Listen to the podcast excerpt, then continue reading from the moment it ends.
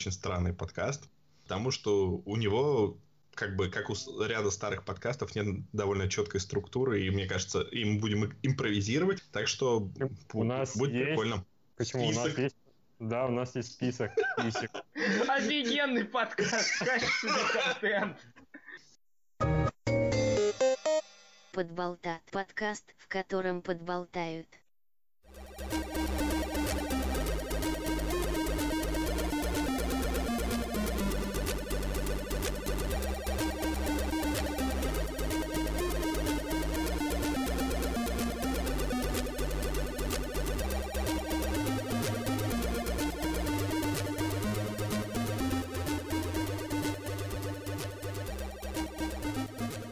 Всем привет, с вами Подболтат, самый злобный видеоигровой затварский подкаст. С вами ваш противник ностальгирующего критика Никита.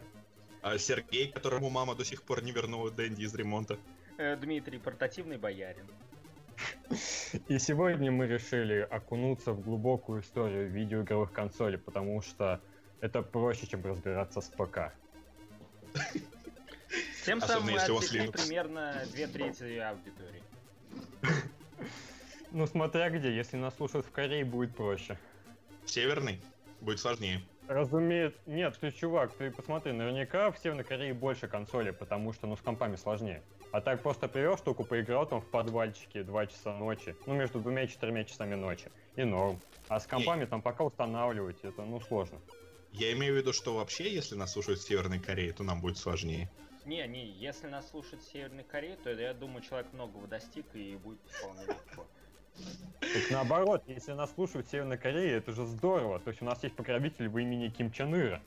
Ну подожди, почему ты думаешь, что слушают... О, может, нас слушают какие-нибудь, э, наоборот, партизаны? Ну, согласно сведениям мировой связи, в Северной Корее есть всего одно постоянное интернет-подключение, оно находится в Чхенчхияне, именно в государственном здании. Так что, скорее всего, это он. Или кто-то из его ближайших друзей, все равно неплохо. То есть ну, партизане находятся в государственном здании. Ну, тоже вариант. Ну, наш подкаст могут передавать на болванках. Там же река идет, которая близко к Китаю, да, и то есть, в принципе, теоретически, если обойти охранников, то можно передать какие-то вещи в Северную Корею. Это как на Кубе, там люди специально ездят в другие страны, загружают терабайтами сериалы и фильмы, и потом привозят обратно, и там на флешке всем загружают за отдельную плату, конечно же. Блин, когда, когда у меня был интернет по мегабайтный, все было, ну, может, не с другими странами, но тоже по такому же принципу устроено. О, детство, детство. Ну да, ну, вот. лет 10 назад делал с балмаками DVD. О, да. А сейчас э, болванки DVD исключительно используются как дешевое средство бэкапа. Ну, тоже вариант. Хотя, знаешь, иногда так удобно, что типа на тысячах мы думаем, что посмотреть заходим, а у меня же там где-то 400 фильмов, где-то 20 сериалов. То есть есть во что посмотреть. И к тому же, ты же не будешь вникать там в качество картинок, а я там его сжал, поэтому оно иногда даже там шакальное. Но все равно норм. О, да. Я, я когда в детстве научился сжимать фильмы, я тоже этим развлекался. Так круто, фильм может влезть в 100 мегабайт. Ладно, ну, для начала мы отправимся в 1972 году, когда человек по имени Ральф Байер изобрел приставку Magnavox Odyssey, которая стала самой первой в истории игровой консоли. И последующие за ней последовали уже только в 1974 году. В большинстве ну, своем они все были понгами. Я думаю, следует сделать небольшую как бы приписку, то, что мы все-таки будем сегодня больше трепаться и рассматривать э, тему игровых э, консолей с такой, э, с любительской стороны. То есть это просто такие дружеские поболташки о консолях, и я думаю, что это позволит многим нашим слушателям быть на одном уровне с нами. точнее, точнее, нам на одном уровне с ними, или ниже, что всегда приятно, потешит их эго. Да, а, то есть я это узнал чисто случайно, потому что однажды, когда я был в больнице, блин, не помню когда, но, в общем, у нас закрывался магазин видеоигр, и все ага. игромани продавались по 50 рублей. И вот в одном этом выпуске с обложкой Том Брайдер там было интервью с Ральфом Байером. Блин, я помню, что упоминание Понга впервые я увидел а, в... А, сейчас скажу точно. Была у моей мамы книга а, «Энциклопедия домашнего хозяйства». И она А. была советская. И там вот как раз были как бы такие все тематики, которые могли как-то относиться к домашнему хозяйству. И в том числе там были, ну, типа видеоигры. И единственным примером игры там был, собственно, вот была консоль. э, не, не знаю, это или нет, но раз ты говоришь, что там был Понг. Короче, консоль, которая играла в Понг. И в качестве единственного примера видеоигр, которые существовали, рассматривался Понг. Рассматривались его правила и принципы работы. Это было странно. Ну, вообще-то все приставки первого поколения поддерживали Pong.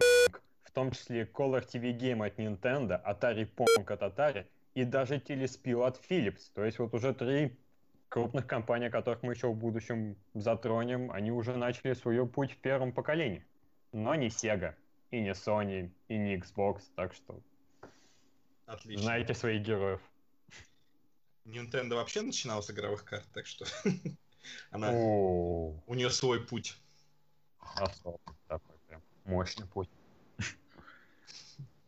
Ну и книгу Game Over об истории становления Nintendo, там просто столько жести. И оказывается, каждый представитель Nintendo, главный игрок, там в течение первых 80 член компании изменял своим женам.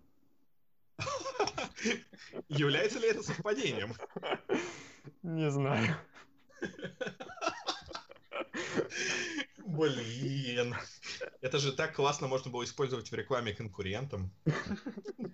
Верен жене? Покупай PSP. Так наоборот, это же портативка, чтобы ходить на сторону. Ну, не знаю, может, тебя, э, ув- увидев, что ты играешь в PSP, ни одна девушка не примет. Да. А Свою. вот если у тебя Nintendo DS, то сразу же видят, что ты гибкий. Там два экрана, один тебе, один ей, все честно. Отлично. Я тоже так считаю. Ну вот, и, короче, таким образом появился рынок фактически домашних игровых консолей. У него, кстати, у этой у нее выходит, у нее у этой приставки даже не было микропроцессора. Да, Это это были просто взаимосвязи очень элементарные, простые. Там паяльником собирали самые первые модели. Тут пишут, что у них было 40 транзисторов. Для сравнения, там даже у стареньких процессоров Pentium около 42 миллионов транзисторов. Ой, это неплохо. Ну, с И вот так на стороны- 40 транзисторах было то, что можно было в книге домашнего хозяйства описать с возможностями стратегий. Блин, почему, почему это вообще было популярным? Что было прикольного в том, чтобы вместо того, чтобы забивать там, я не знаю, мячик в какие-нибудь э, ворота импровизированные, сделанные под диваном, гонять какую-нибудь фигню по экрану? Но это исключительно безопасно, то есть ни- ничто не двигается, нет возможности, что мяч куда-то отскочит и сломает нос маме или еще что-то. Там Да, максимум но- ты можешь кинуть контроллеры, то они все проводные. Так что Ты сожжешь телескоп? А, это этот, э, у телевизора. Блин, почему я хотел сказать телескоп? Перископ. Как кинескоп. Ну да. Ну, это все здорово. Не хотел бы я такой, наверное, сейчас иметь. Я думаю, это из тех э, ретро-игровых вещей, которые сейчас интересны только коллекционерам. Вот. Ну, да. дальше уже было немножечко веселее. Да, я- второе поколение консолей с разницей всего в 4 года. Это самый короткий промежуток вообще за всю историю игровых консолей. Ну да. Первое поколение уже все было жутко одинаковое. Ой, Да. А потом уже... началось, да, самое настоящее разнообразие. То есть началось все тоже с более усложненных понгов, пока в 1977 году не вышла Atari 2600.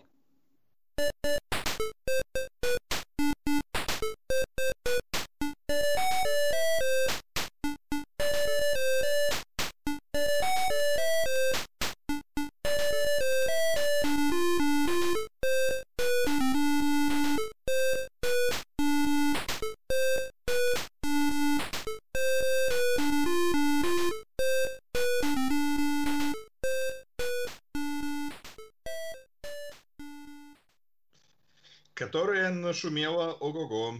Э, Ну, блин. Э, И вышел потом и этот э, Magnavox Odyssey в Два. Кубе. Нет, он там а, наверху. А, такая- да, да, там Он в. Кубе. Говоря, о кстати, о Кубе, да? Ой. Я, кстати, помню еще в 1982 ColecoVision выходила. Видел какую-то винтажную рекламу на диске Громании, что ли, еще. Блин, такая забавная система. Я что-то про нее читал. э, Типа, она была известна тем, что к ней анонсировалась куча каких-то классных игр, но они не выходили. Прям как с Wii. Ну и- Да, прям ничего не изменилось. Ну и плюс Ну. мне понравился, там еще один из хитов был, это и по совместительству первая любительская игра, это клон Тетриса под названием Кефтрис. Ну, что мелочи себе нас сказали, сразу Кектрис. Да, было бы прекрасно. А, ну, игры на этой приставке уже, уже начали быть похожими на игры. Потому Да. что, ну, ну, я не знаю, я сейчас на них смотрю, и как-то, вот даже не, кринжево как-то, они достаточно прикольные есть. Да, причем, что там есть даже такая целая эра игр от компании Activision. Причем, Мгм. что забавно, как сейчас люди говорят Activision, а тогда это был ну, самый настоящий король. Они делали самые лучшие игры на Atari. Но они и после Atari долгое время были довольно крутыми. Да. Я пом- ну, тут- помню еще на старых, э, которые на компакт-дисках выходили играх, там часто можно было увидеть такую трехмерную заставочку Activision. М, Ну, тут уже более сложная ситуация. А вот когда это была одна целенаправленная компания, то есть они реально рвали рынок. Прям был эталон качества. Мгм. Еще Ну- в чем очень примечательно второе поколение, что по- за исключением всех остальных приставок, как тут вышло 11 штук, они все выглядят, ну, довольно одинаково. Вышла еще Мгм. такая замечательная вещь в 82 году под названием Vectros. Это приставка с встроенным телевизором, которая использовала векторное изображение. То есть в этом плане это абсолютно уникальная приставка, передающая то, что раньше было доступно только в игровых автоматах, и после этого тоже было доступно только в игровых автоматах. Ну и во всяком медицинском оборудовании, там же вот все эти похожие устройства. Кстати, да, есть такая вещь. Я не задумывался. Да, а выглядит абсолютно психоделично, такой ящик забавный. Ну. И А- Atari же, ой, она же и как э, популяризировала все эти игры, так и их немножечко и похоронила. Да, такая замечательная история, при том, что самая продаваемая игра на Atari 2600 это Pac-Man. Но произошло это чисто из-за популярности аркадного первоисточника, потому что сама игра была отстойная. Вместо точек там были линии, а сам Pac-Man двигался очень медленно, анимация рта там вообще была, ну, каждые три секунды. То есть это очень впечатляюще выглядит. И это Кстати, тоже на них... Мгм. Ага. Atari, э, это, кстати, переводится примерно как... э, Ну, что э, это аналог в Го термина как шах в шахматах. Это переводится примерно как «готовься умереть». Ну и самое смешное, конечно, что я вот долгое время думал, что Atari это японская компания. Но, как выяснилось, это, можно сказать, первая успешная Отаку компания. Потому что она была американской. Она пошла в атаку. Да.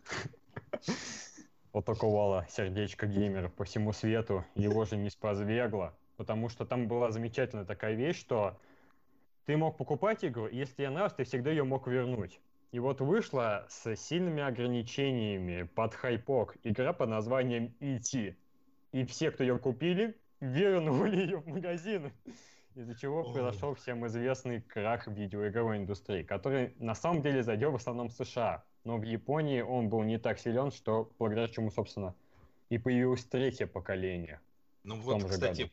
пройти вот обидно то, что я немножечко не, не успел досмотреть половину фильма, который посвящен как раз вот краху Atari, который вот на, на Netflix такой есть документальный фильм, и там всю первую половину фильма а, интрига, действительно ли в э, этой американской ам, пустыне захоронены а, куча картриджей идти, или это городской миф.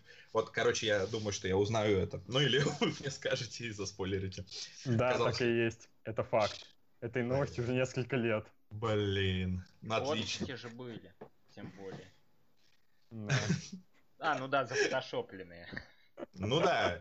Понимаешь, у, у многих таких вещей постоянно возникают какие-то городские мифы, а потом их э, то опровергают, то не опровергают на всяких сайтах э, вроде Scopes там и так далее.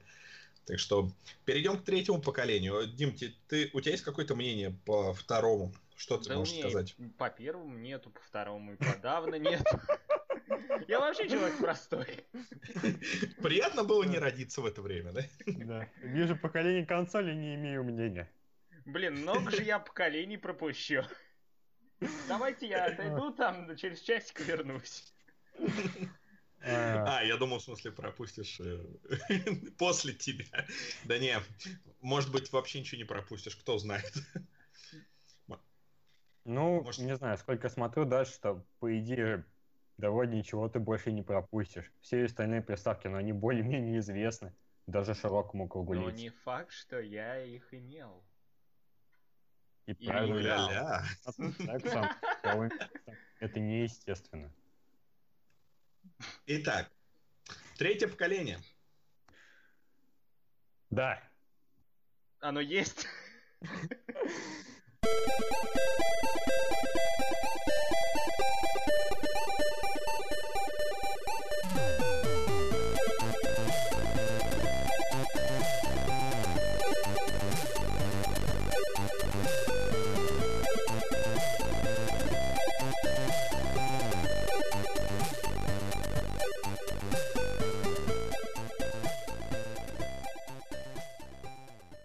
началось оно в 1983 году с приставки под названием PV-1000 от компании под названием похожим на казино, но из Японии. Никто еще такая... Катю еще никто так не оскорблял. Ну давай. Ну почему? Разве это оскорбление? Эм, Смотря на что ставить. Да, то есть если ставишь на Zero, то норм. У него был мощный процессор в 3,5 МГц. Ух. Это ж можно руки сжечь, если держать в руках такую вещь. Слушай, подожди, до меня сейчас дошло. У нее был процессор Z80. То есть это был, по сути, родственник э, ZX Spectrum. М, возможно. То есть, а, ну да, там же было много всяких различных домашних компов. Ну, то есть, по сути, тогда началась эра вот этих доступных реально компов, потому что раньше компы были такой привилегией. Они были дорогими, они были, ну, не настолько уж персональными, а потом появились вот всякие эти спектрумы, и каждый человек мог обзавестись компьютером. Это было очень круто. Возможно, это не совсем справедливо называть это игровой приставкой, но, тем не менее, э, игры там были, и они были уже наконец-то классными. Действительно классными.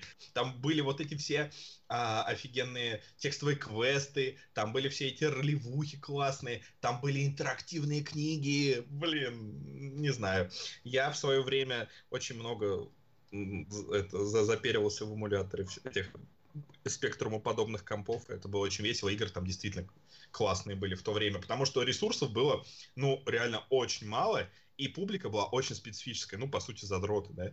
И поэтому люди действительно пускали в ход фантазию и придумали действительно классные вещи. По-моему, Элит же, наверное, тоже появилась там, если я не путаю, да? М. Ну вот, то есть, блин, космическая леталка с, там с едва ли не бесконечной вселенной, всякие там, я не знаю, крутые э, ролевые игры от первого лица, текстовые. Короче, очень классно было. И все это было на ужасных аудиокассетах. Ах. Ну, смотря, смотря на каком компе, где-то были и другие носители, да. М. Ну, Но я думаю, нас больше интересует другая консоль, которая вышла в это время, правильно?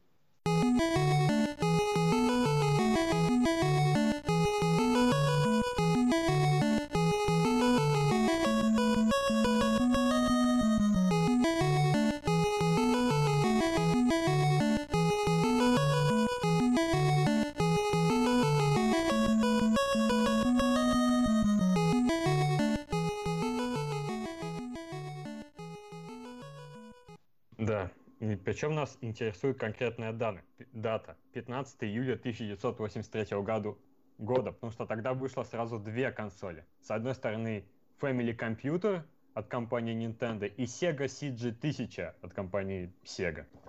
Неожиданно. Отлично. Да, отлично. Моя любимая приставка детства, конечно. Причем, что забавно, тогда Sega в третьем поколении сделала то же самое, что Nintendo сделала в этом поколении. Она выпустила сразу две радикально разные приставки за одно поколение. То есть в 80 году это была Sega CG-1000, а в 85 если не ошибаюсь, это была уже Sega Master System, которая уже более известна и была уже прямым конкурентом для Фамикома. Ну и есть... продалась в 7 раз лучше. Да, тоже есть такая история.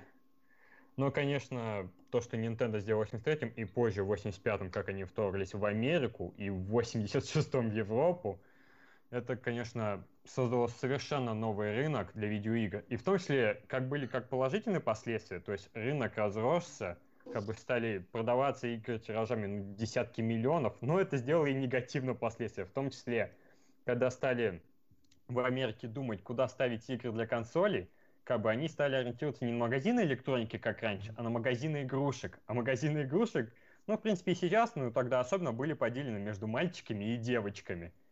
И в итоге более выгодно было ставить их именно фонды для мальчиков, что, в общем-то, половая дискриминация.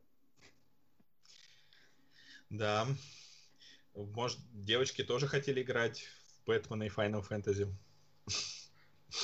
Ну, на, на самом деле было много и девчачьих игр же, по сути. Блин, я не могу вспомнить хорошие примеры, как назло. Ну, ну, не знаю, всякие такие промежуточные играли, там, Кирби, да, ну, то есть, в принципе, девочки нормально в такое играть, и даже весело.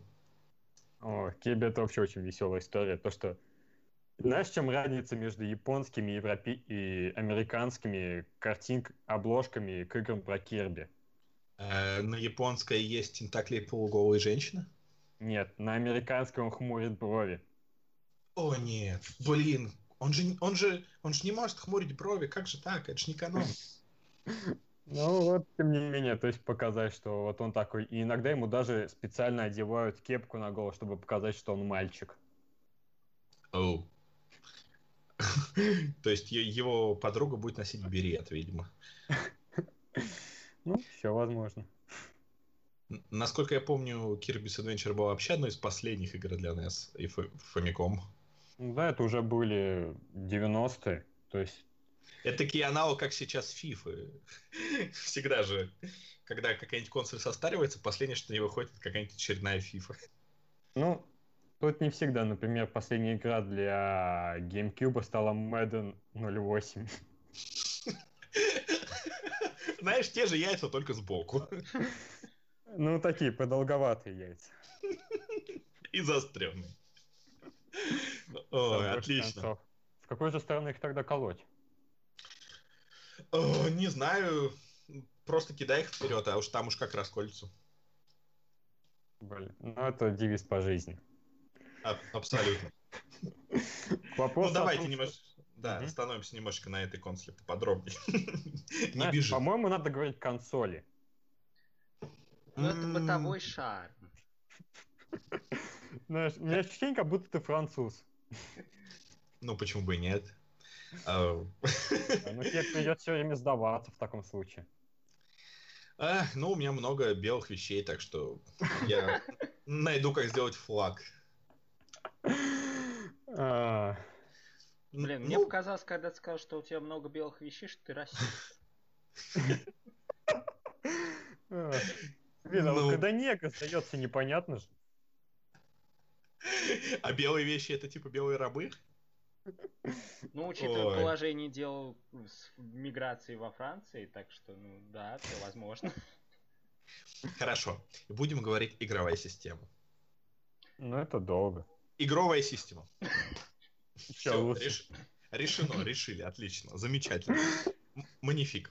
А, итак, давай, ты что-то хотел сказать. То, что по после 90-х, тогда же, когда Киби стала доступна в Америке, тогда же эта консоль стала доступна нам, но уже под брендом Дэнди. Что такое Дэнди? Что такое Дэнди? Что такое Дэнди? Что такое Дэнди? И в итоге, по большому счету, я думаю, мы все с ней сталкивались. Ну да, Дэнди, Дэнди, мы все любим Дэнди. А... Меня ее не было, но она была у моего друга на даче. Я в нее играл где-то целых два раза. Там была игра по мотоциклу и была по черепахам ниндзя. Тот файтинг. Тоже, кстати, одна из последних игр, вышедшая на приставку. То есть ты играл в Дэнди всего пару раз. Вот почему такой вырос злой. Я не уверен, что я в нее даже играл. Скорее всего, я просто смотрел, как в нее играли. Потому что я был самым младшим, мне не доверили пульт. Ты не опроверг мой тезис. Предположительно, я вырос в два раза злее, потому что я играл всего один раз. Вы что, издеваетесь? А, Ну, у И меня это был, кстати, пиратский. Mortal Kombat. Ух. Ну, у меня были всякие в основном многоигровки. У меня были, а, ну, во-первых, ну, Марио, куда без Марио. А, он, он такой был сложный. Я думаю, что это из-за того, что я ребенок, но на самом деле он, правда, такой пипец сложный. А, почему он стал Так. таким популярным? Просто механика прыжка очень специфичная, к ней крайне сложно при- Да И- вообще. привыкнуть. То есть, если ты, скажем, ребенок, у тебя сплошное как бы свободное время, есть определенное терпение, чего у меня никогда не было, то ты как бы можешь с этим освоиться. А если вот проходить к играм, когда подходишь сейчас, то это, конечно, уже невозможно освоить. Ну да. Потом, я не знаю, были всякие гоночки а-ля Формула-1. Это было, кстати, классно. Такое псевдо 3D. Это было очень увлекательно. Всякие бильярды. А, ну, а больше всего из детства мне запомнились, ну, во-первых, э, Чип и Дейл. Какой-то из них. Я не помню, какой. Как- э, Либо первый, либо второй, явно не третий, где они во Вьетнаме. Ну, Вот этих было несколько, между прочим. Да-да-да. И, и, блин, как же называется игра, которая вот есть такая японская фирма, у которых такие очень специфические такие чуваки прикольные, с такими рожами прикольными. И там у них есть и хоккей, и не хоккей. Же- Я знаю, о чем ты. Да-да-да. И вот у них есть какой-то файт. City Ransom. Да, да, вот это просто офигенная игра. River City Ransom, это именно она. Да-да-да-да-да. Вот просто с удовольствием э, прошел. Вообще, на самом деле, это сейчас нормальные игры проходить, и вообще сейчас игры проходить легче. Ты можешь, я не знаю, сделать это очень быстро и, э, по сути, нажимая одну кнопку и идя вперед. Вот, а тогда это было сложно. И тогда прохождение игры было событием. Я, наверное, вот только две или три игры ну, на всей Дэнди прошел. Это было примечательно. Я вот на NES не прошел ни одной игры, ну, то есть игры с NES. То есть я пытался Марио, но там тоже только продвинулся, и я прошел Мегамена, там побил всех боссов, причем первого оригинального, но вот когда шел к замку доктора Лали, как-то у меня дальше, я даже и не дошел до рефайтов с боссами. То есть я одолел желтого этого монстра страшного, которого можно одолеть, постоянно нажимая Select.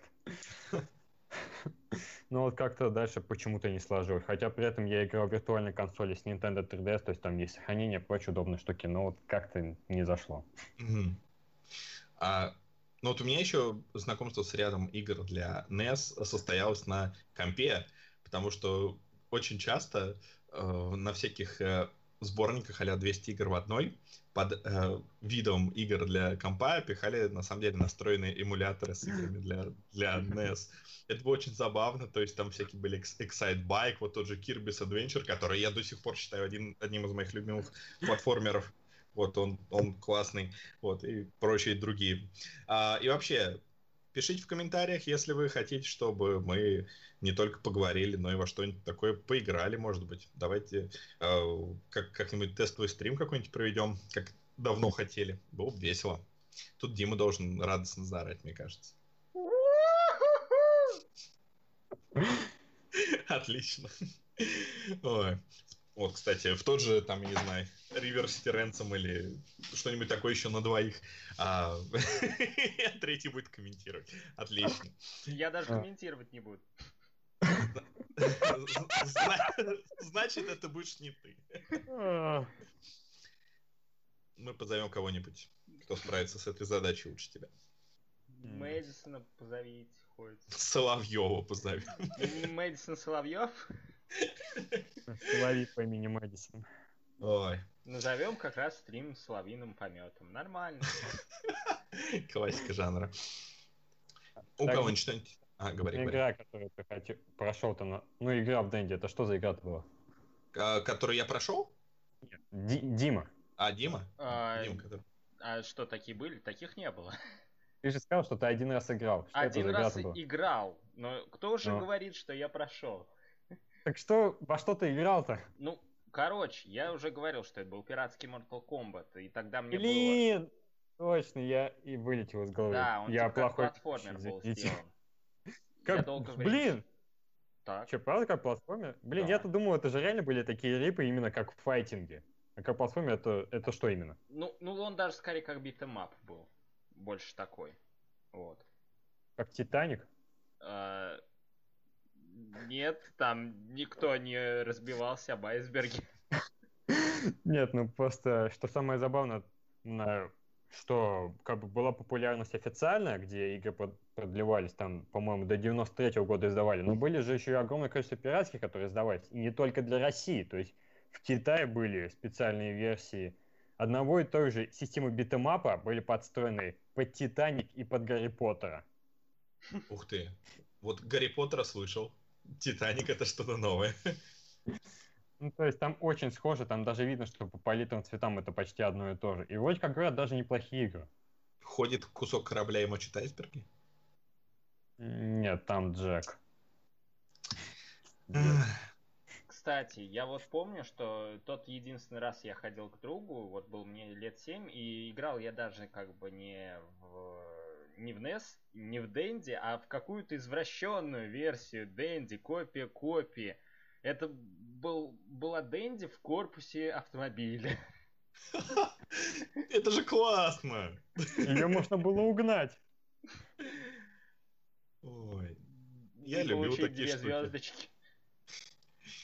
Слушай, это же классно было. Это сейчас там вот мы издеваемся над всем этим, но в те времена это было классно. Э, Всякие вот эти... мило, да. Ну да, всякие, знаете, как тетрисы были в необычных корпусах, всякие были тамагочи там. Ну вот опять же, я говорил, что один раз играл всего, но это типа в такой true experience был. А еще на эмуляторах, на PSP, собственно, на эмуляторе играл.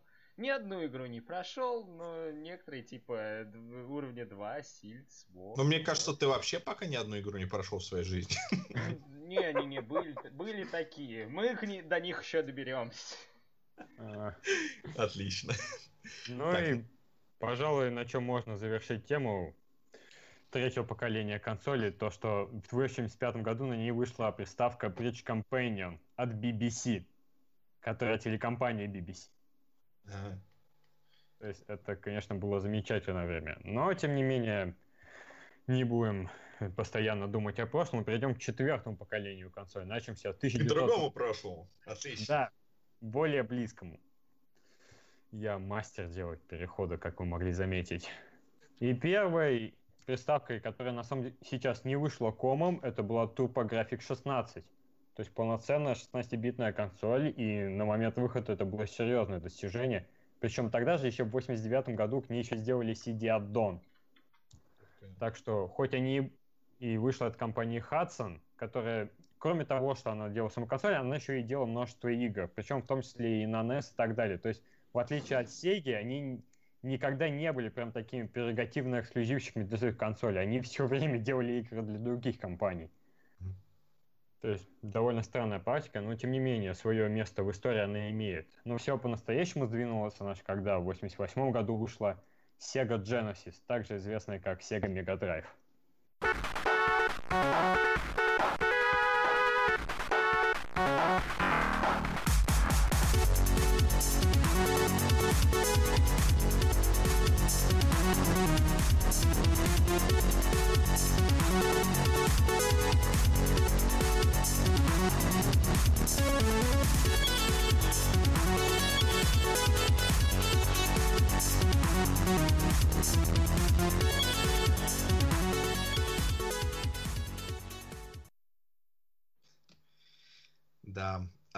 Кстати, вот этот X, она целых 10 миллионов было продано. Довольно-таки неплохо.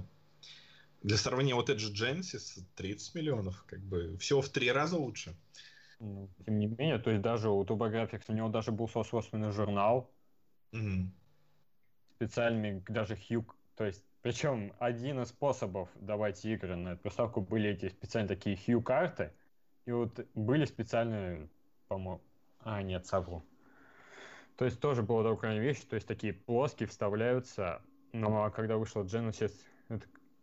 А, блин, что-то у меня голова сегодня не варит, кошмар. Короче, это Ладно. были перф перфокарты. Да. Не перфораторы, а перфокарты, не путайте. Это была такая странная шутка, что она мне понравилась. Не пытайтесь ставить перфоратор в вашу консоль. Консоль, неважно. А, Ядровую систему. Да, да, вот. Правильно. Сош- Сошлись на, на компромиссе.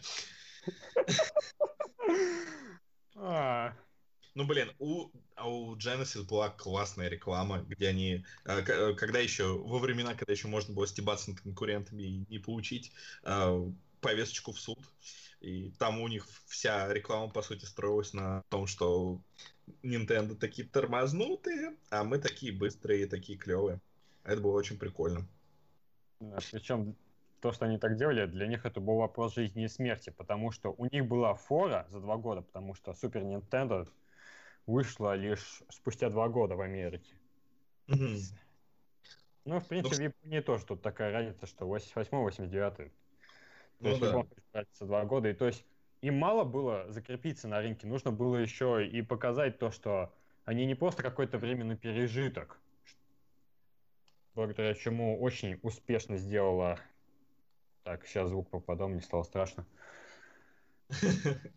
Почему они сделали такой прецедентный шаг, что стали продавать игру Sonic the Hedgehog, и по сути это была уже игра на втором, жизни, на втором году жизни консоли, но они ее продавали в комплекте и очень на этом настаивали, чтобы была цена ниже даже. И это действительно выиграло, и они смогли отъесть свою часть рынка, хотя в итоге все-таки Super Nintendo было продано заметно больше. Но, с другой стороны, у нее был, как бы, и была больше платформа для старта. Так что, учитывая, что о- у них предыдущие консоли не были настолько популярными, это отличное достижение. Вот. Кстати, э, в, основе этого Genesis э, находилась версия того же процессора, который был и на Apple Macintosh, что интересно. А, Позже Apple тоже попытается выпустить свою приставочку. Но Это- будет фейл, да. Но это потом. Да. Так, Ну, Так, я думаю, мы обсудили уже все-таки исторические детали, можно воспоминаниями делиться. воспоминаниями делиться. А, а, Genesis, э, она, не знаю, она была интересна тем, что она в моем детстве она все-таки хоть у кого-то была.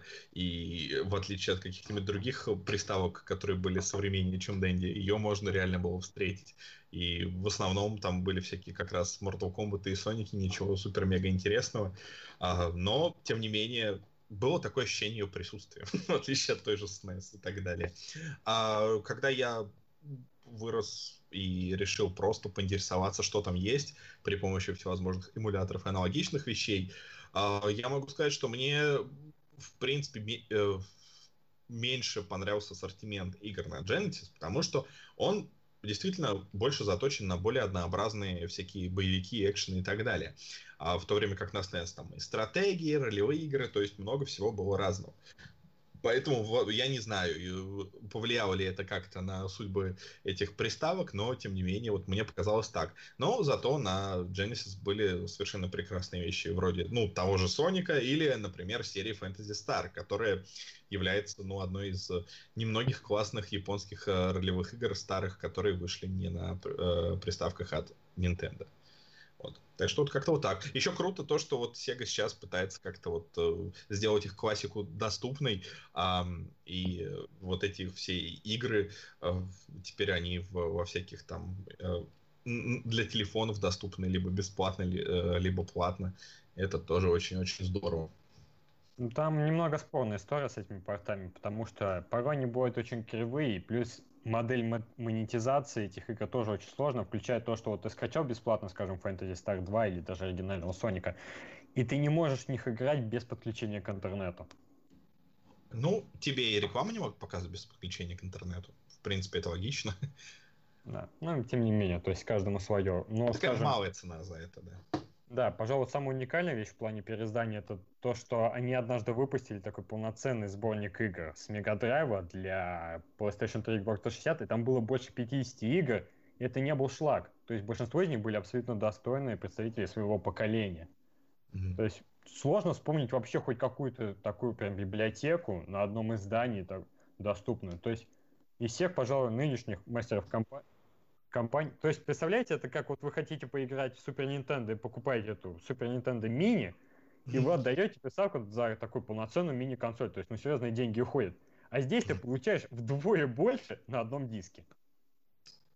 И, ну да, или, или не на диске, там же она же в скачевом виде, по-моему, тоже была. Кстати, тоже сборник подобный выходил. Там только ну, чуть поменьше игр было. Да, он был урезанный, но, кстати, он у меня даже есть. Я на нем прошел второго Соника. Ты молодец, ты молодец. Да, сохранение. Как вы вообще в Соника играли? Я не понимаю, как вообще со, со, игры про Соника стали такими популярными. В них же очень трудно играть. Ну, ты просто медленно реагируешь. Ну, я не думаю, что все люди такие уж быстрые. Ну, извини, Дима. Возможно, это изменит твою жизнь. Но, ну вот представь, все люди это как, как 60 FPS, да, а ты как 24. При том, что вообще минимально допустимая норма 30. Еще и в а, ладно, постебались друг на другом и продолжаем. Да. У, тебя, у тебя какие-то воспоминания есть, Дим? Я на PSP, опять же, много в эмулятор наиграл. В основном во всякие вот эти вот э, битэмапчики и э, ну, ну, игры типа Робокоп, э, там Робокоп, что было, Контра, ну, такие вещи, то есть незамысловатые, простенькие игры, потому что в иные игры сейчас играть вот на старых консолях просто порой невероятно тяжко. А такие вещи, они вообще не устаревают, и прям на ура, там, Streets of Rage какой-нибудь, прям муа, играется замечательно. Червяк Джим, опять же, тот же. Ну, вот. То есть, то есть я не... Как сказать-то? Вот в SNES я играл все-таки побольше, и там experience был поплотнее. Но... Сейчас мы дойдем до этого. Да. Ну, и Мега Драйв тоже по-своему был хороший. То есть у меня в доме это была первая вообще приставка, ее купили брату, и ее постоянно приходилось сдавать в ремонт. Причем я помню, у меня воспоминания о том, как мы сдавали приставку в ремонт больше, чем непосредственно игры. Я даже не уверен, что играл ли я в нее, но я хорошо помню первого Соника. Я в него влюбился, и спустя много лет я увидел, что вот этот самый первый Соник, он появился у папы на телефоне, там, в середине нулевых. Я его прошел, три мира такой, вау, как круто. И в итоге, когда я уже вновь с этой игрой, уже благодаря ремейку на PSP, я прошел эти три мира, там, фига, игра продолжается. Там, на самом деле, кажется, миров 6. Для меня это был просто взрыв мозга. Ну, бывают такие моменты, когда нечего откомментировать. А, и, и шутку хорошую про то, что ты там влюбился в Соника, я тоже придумать не успел, так что... Ну, ну да. А ведь, слушай, ну это же Соник, надо успевать. Gotta go fast! Ой. У нас, у нас у меня воспоминаний о ее конкуренте Super Nintendo не так много, но вот как ты говорил о том, что были такие сборники на ПК, как эмуляторы, вот у меня был такой сборник, где на эмуляторе был Mega Man X. Ну, круто. Причем, не знаю, почему я там даже первого у меня не прошел, просто отвлекался на другие более дурацкие простые игры.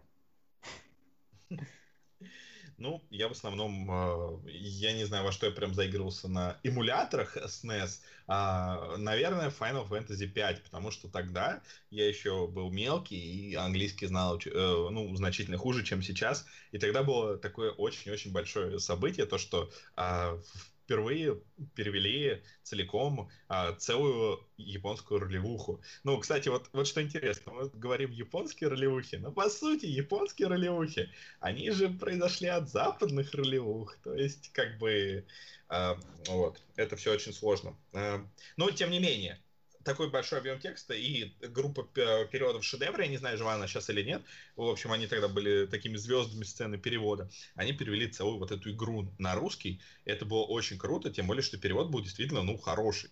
А, ну, потому что когда на энтузиазме и когда всего над одним проектом люди работают, они реально парятся. Вот, и действительно это было очень круто. Я тогда э, в нее очень много играл, и тогда же я примерно и разочаровался в японских играх. Ой. Ну, ну сложно сорваться в них, когда главного героя зовут Жопа. А, я думаю, что если бы тебя так звали, ты бы и в жизни разочаровался. А, ну, то есть для шуток, для контекста, главного героя Final Fantasy 15 зовут Бац. Ой, да, это прекрасно, я считаю. А, Ну, что, что еще можно сказать о, о приставке, о которой мы ничего толком не сказали? Дим, Э, SNES. ты же Спасибо, говоришь, Дим. что много в ней играл. Ну, блин, я в нее играл просто побольше, чем в Genesis. Э, У меня, опять же, я играл на эмуляторе, который был, опять же, на PSP. э, И там, я не знаю, там как-то более полный experience, что ли, был, потому что и сам эмулятор был качественнее сделан, там была очень удобная система сохранения и все такое, там богатые настроечки. Э, Ну, не знаю, то есть и подрубаешь игру какую-нибудь и играешь прям как нормальную, в нормальную полноценную игру там для портативной приставки, условно говоря. Я, опять же, по-моему, прошел там всего одну игру. Всего одну. А, Это был... Тетрис. Нет. А, Это был ремейк, ремейк э, Марио, то есть э, того Марио. По-моему, это прям три части было. Э, Такой полноценный сборник, полный ремастер, там графика перерисованная, все дела. Замечательный, замечательнейший сборник. Просто один из лучших плат... 2D платформеров, в который мне, наверное, доводилось играть. Ну и в целом я опять же там что, в Зельду играл, Данки Конг, опять же. Червяк Джим. Хотя, по-моему, там эта версия в худшую сторону отличалась. То есть она по графонисти была, но там, по-моему, музлишка был урезано. Ой, ты не играл в червяка Джима на, на геймбой. Вот это такая боль. Ну, мы до портативок еще, думаю, дойдем. Ну, тогда двигаемся дальше. Ну, А как дальше- раз к портативным консолям. Потому что только на четвертом поколении они дали о себе знать-то в принципе. То есть вышли такие мастодонты, как Atari Lynx, Sega Game Gear и Game Boy.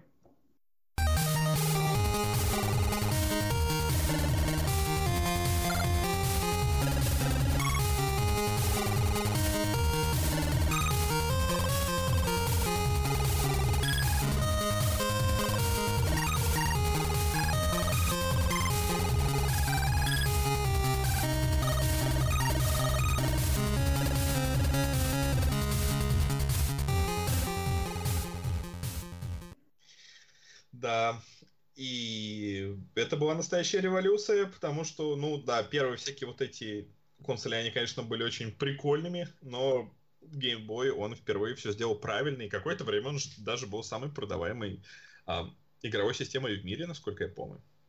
Да. В том числе благодаря Тетрису, который шел ну, с ним в компакте. Там была просто замечательная история о том, как сотрудники Nintendo приезжали в Россию, чтобы получить исключительную лицензию на эту игру, в то время как она уже была продана до этого, но другие компании, там были еще суб-лицензии, все было очень сложно. И Nintendo в этом плане все упростила и сделала прям такой ультимативный удар. То есть, по сути, конкурентов и не было. Ну, блин. И в итоге сейчас же Тетрис э, является самой продаваемой игрой всех времен. Это так прикольно. Со- с более чем сотней миллионов проданных экземпляров. То есть, ну, гордость берет, когда выясняется, что самая продаваемая игра на планете родилась в Советском Союзе. Да, я помню, что в каком-то старом игровом журнале, там, а, когда российские игры, ну, еще... Ну, ну, сейчас российские игры все равно как бы выходят более-менее хорошие иногда, иногда. А тогда э, такого еще не было, и все российские игры были в основном супер-мега а, адским отстоем. Я не знаю, старые игры того времени это у меня ассоциируются, не знаю, вот эти игры типа Перестройка, там веселые линии и прочее. Вот что я могу вспомнить из российских игр. И я помню, что там была какая-то крупная выставка, и там брали интервью какого-то именитого геймдизайнера, я не помню, то ли из ID Software, то ли еще откуда-то. И вот, и там как бы чувак говорит, вот, блин, Россия как круто шагнула, типа, а, и- и единственная игра, которую я раньше российскую знал, это Тетрис, а вот сейчас вот Сталкер выходит, как круто, вот от Тетриса и до Сталкера эволюционировали, вот, но потом там журналисты засмущались, потому что Сталкер, он на самом деле не русский, а украинский, ну ладно, вот. Советский в любом случае. Да, давайте, да, остановимся на советский... Когда нам это выгодно, все народы братья? Ну и на техническом уровне он, да, советский. О, да. Я в него попробовал пару лет назад поиграть, когда весь э, многолетний хайп прошел. Я ужаснулся и решил больше не играть. Я Но... тоже попробовал. У меня после выхода из бункера синий экран смерти наступил. В жизни. Прям в глазах. И до сих пор не пропал. Ой, классно. Ну, может, из того, что у тебя сталкер висит в фоновом, э, фоновых процессах, поэтому у тебя и идет жизнь в 24 FPS. Блин, это тяжкое проклятие.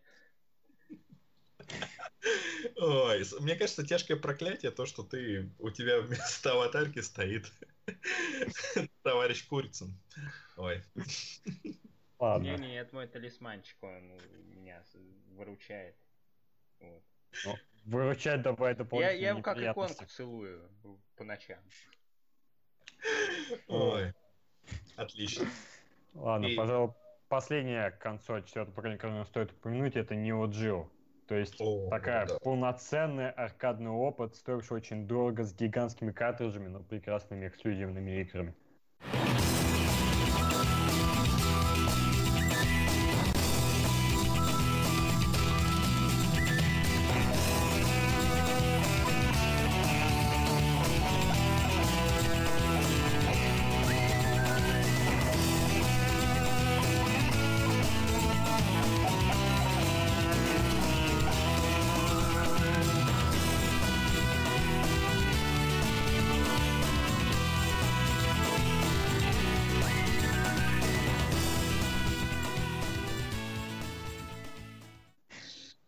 Так скажу. Я, опять же, по понятным причинам я не застал эту консоль вживую, но в свое время, когда я попробовал ее на эмуляторах, а, которые появились достаточно быстро, я не знаю, такое ощущение, что всегда все проблемы были только с эмуляторами для NES. Они как бы существовали давно, но там же вот эти всякие были, э, как их называют, давайте помогайте мне, э, у каждой игры есть свой набор чего? Пиксели. Пиксели, конечно. О, я забыл, я забыл слово. Сорян. А, ну, в общем, э, и из-за этого, э, несмотря на то, что NES очень простая приставка, ее как бы очень легко эмулировать, но очень сложно добиться стопроцентной а, эмуль... мапперы, мапперы, вот маппер, по-моему. Вот и Маппеты, да, вот, то есть где-то Керми, да, где-то Мисс Пиги, и очень сложно добиться по нормальной эмуляции всех игр. Вот, а Neo Geo, она очень э, рано ее начали эмулировать, и когда я в нее поиграл на эмуляторах, я подумал, боже, как красиво! Там реально была такая классная графика. Там реально была такая классная всего анимация. Там вот эти всякие были а, King of Fighters и прочие вещи. Ну, то есть они, конечно, были и на других приставках, но тут они смотрелись так роскошно и шикарно. Игры весили много. И, блин, это, по-моему, все очень круто и здорово. И недавно, по-моему, в рамках э, этой Humble Bundle, вот это вот... Э, сайта, который а, позволяет за копейки купить более дорогие игры и деньги идут на благотворительность. Там как раз вот э, игры от Neo Geo э, в виде портов раздавались, так что, блин. Ой, теперь напомню, надо поиграть, будут ли они такими же красивыми выглядеть сегодня. Я надеюсь, что да. Ну, переходим к пятому поколению консоли, которое началось с Pioneer Laser Active игры на лазерных дисках. Вот а эти огромные, же... размером с виниловый. А как же Nintendo PlayStation?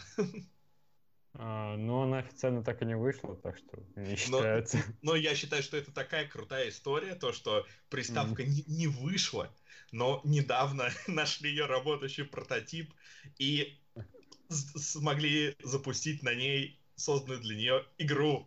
Блин, это так круто. То есть, по-моему, это первый такой случай, когда, э, по сути, оживили э, приставку, которая официально не существует, и то есть, скорее всего, будет какой-то эмулятор для нее, и, возможно, появится возможность для нее создавать какие-то э, любительские и так далее игры, потому что ну, официальных, понятно, не было. Ну, просто случай уникальный. А, как уникально было предательство Nintendo, которое кидануло Sony и вот, и поэтому...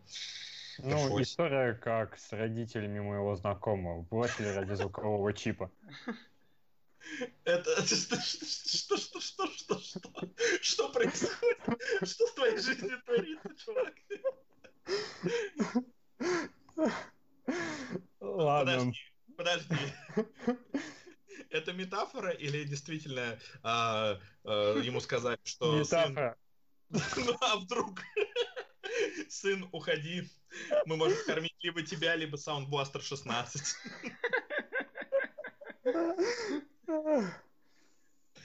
Да. Тогда же в 93-м вышла Atari Jaguar, когда то, что после Atari 2600 ни одной успешной консоли у Atari не было, и это был последний гвоздь крышку гроба. Тогда же вышел еще Neo Geo CD, что по сути было то же самое, только грузилось медленнее. И все по-настоящему стало интересно, когда вышла оригинальная PlayStation. Собственно, та месть Nintendo за то, что они кинули на этом поле. И, о боже, какая это была месть.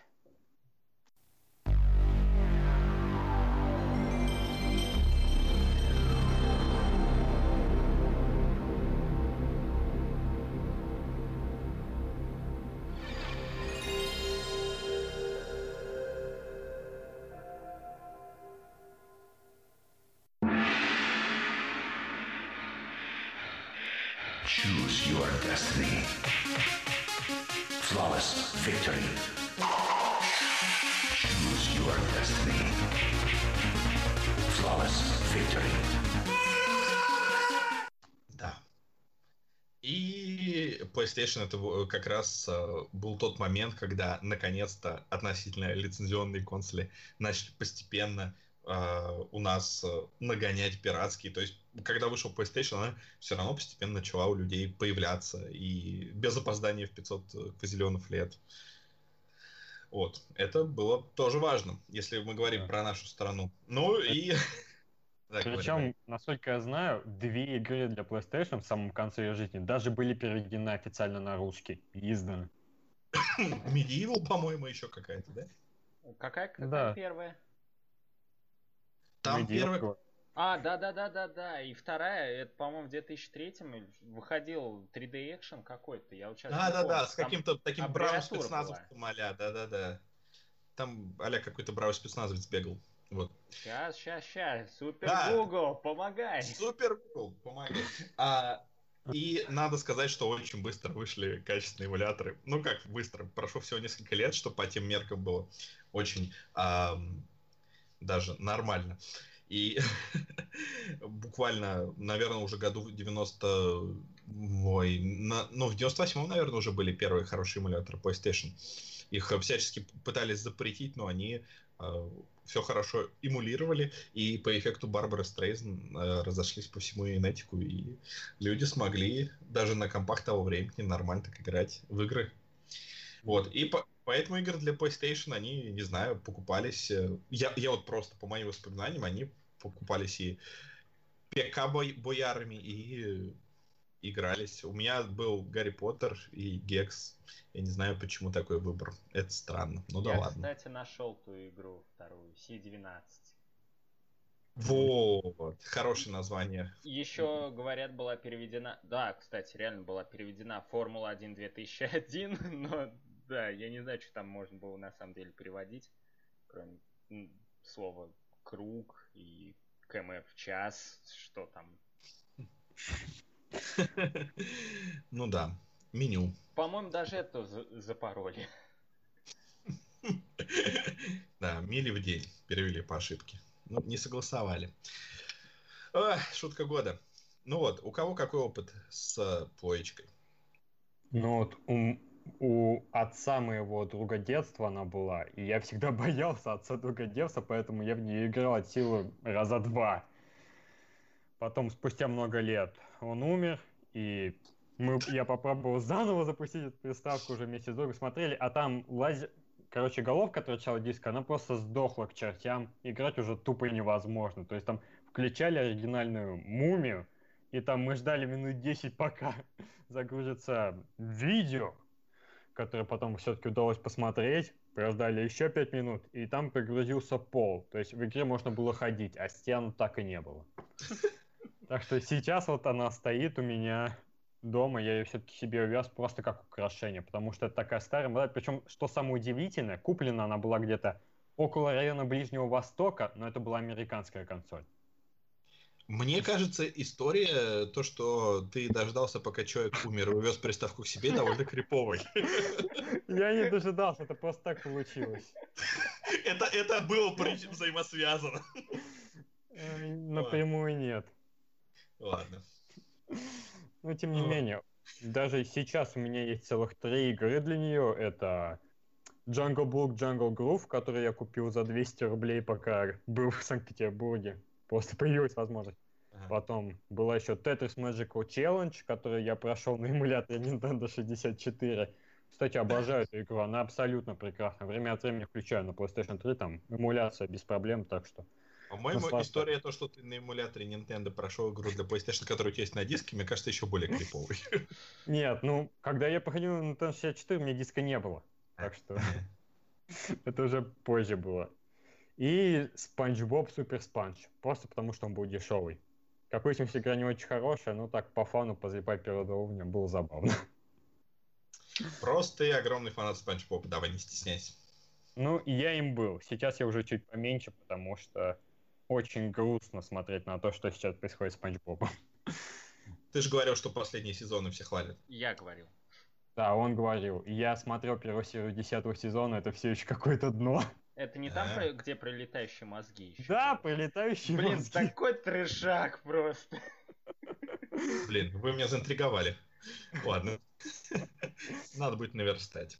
Надеюсь, там не надо предыдущие 20 сезонов смотреть Ну, для понимания. Наоборот, там нужно знать вообще ничего. Надо, чтобы мозг у тебя был девственный, чтобы такое воспринимать. Так что все потрачено.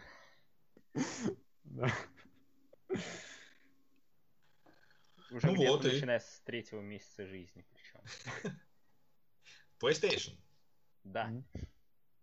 Вот, ну, по сути, PlayStation огромным таким продающей игрой на PlayStation была Final Fantasy VII, которая создавалась, ну, ё-моё, в ужасных а, условиях, потому что тогда не было просто специалистов, которые могли делать то, что нужно, чтобы вышла игра такого вот уровня.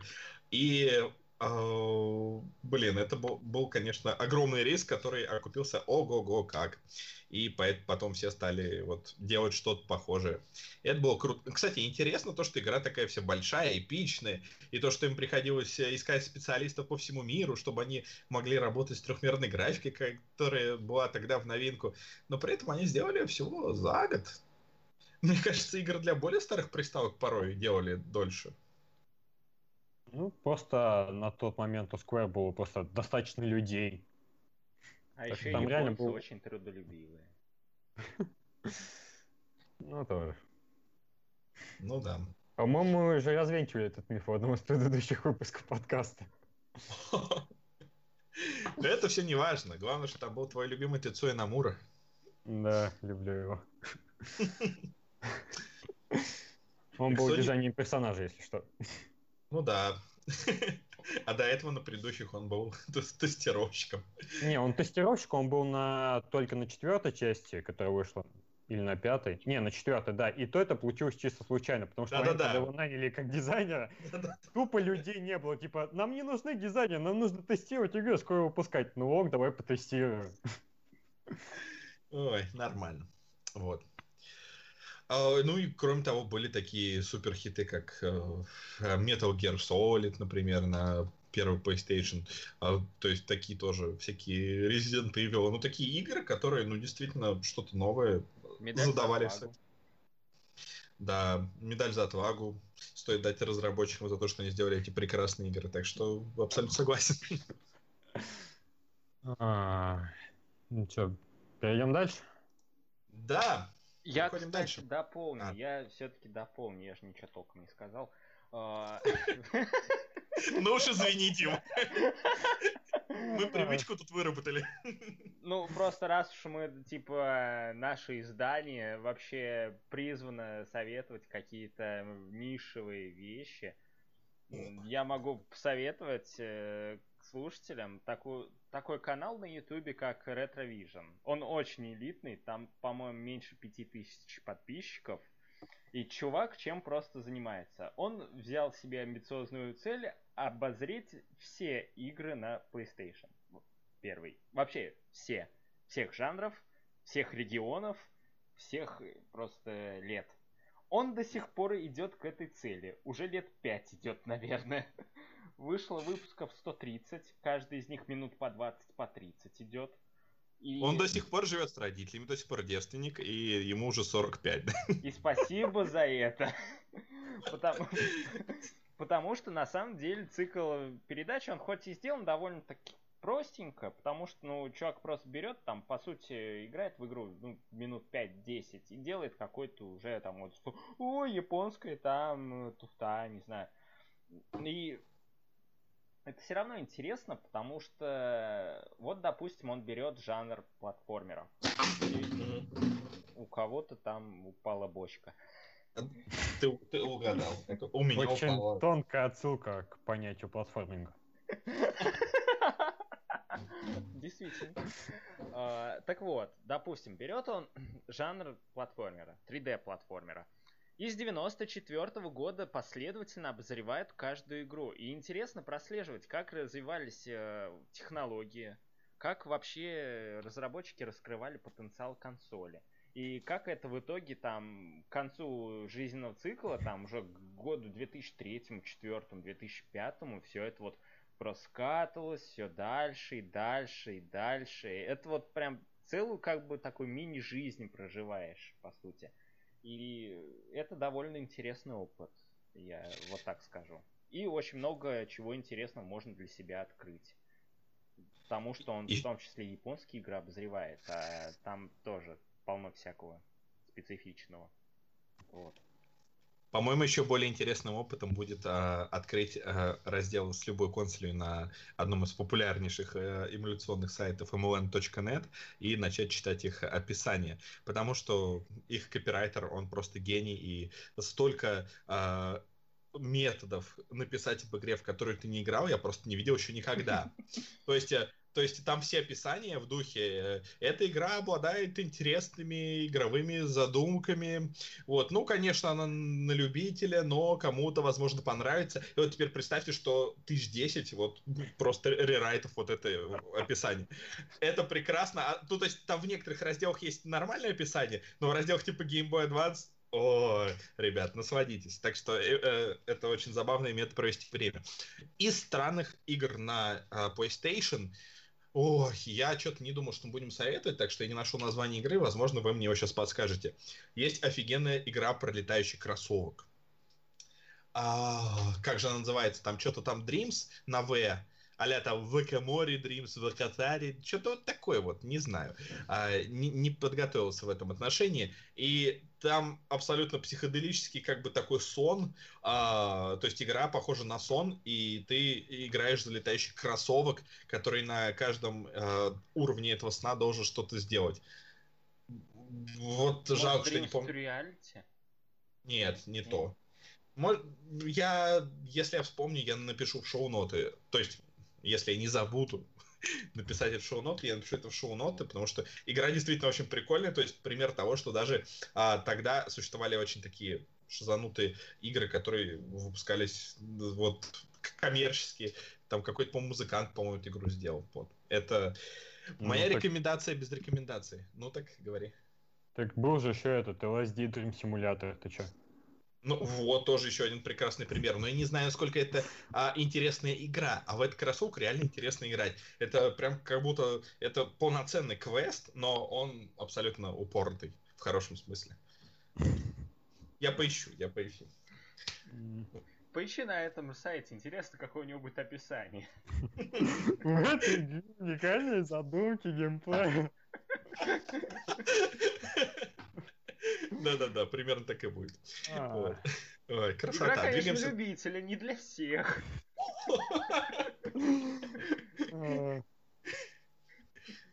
Ладно. Давайте перейдем к чему? К Nintendo 64? Нет, сначала в 94 году вышла Sega Saturn. На сегодня все, ребята. Продолжение следует. И уже скоро. До скорых встреч. Ноль. Роксанбой! Певец Роксанбой! Что такое деньги игра? Что такое деньги? Что такое деньги?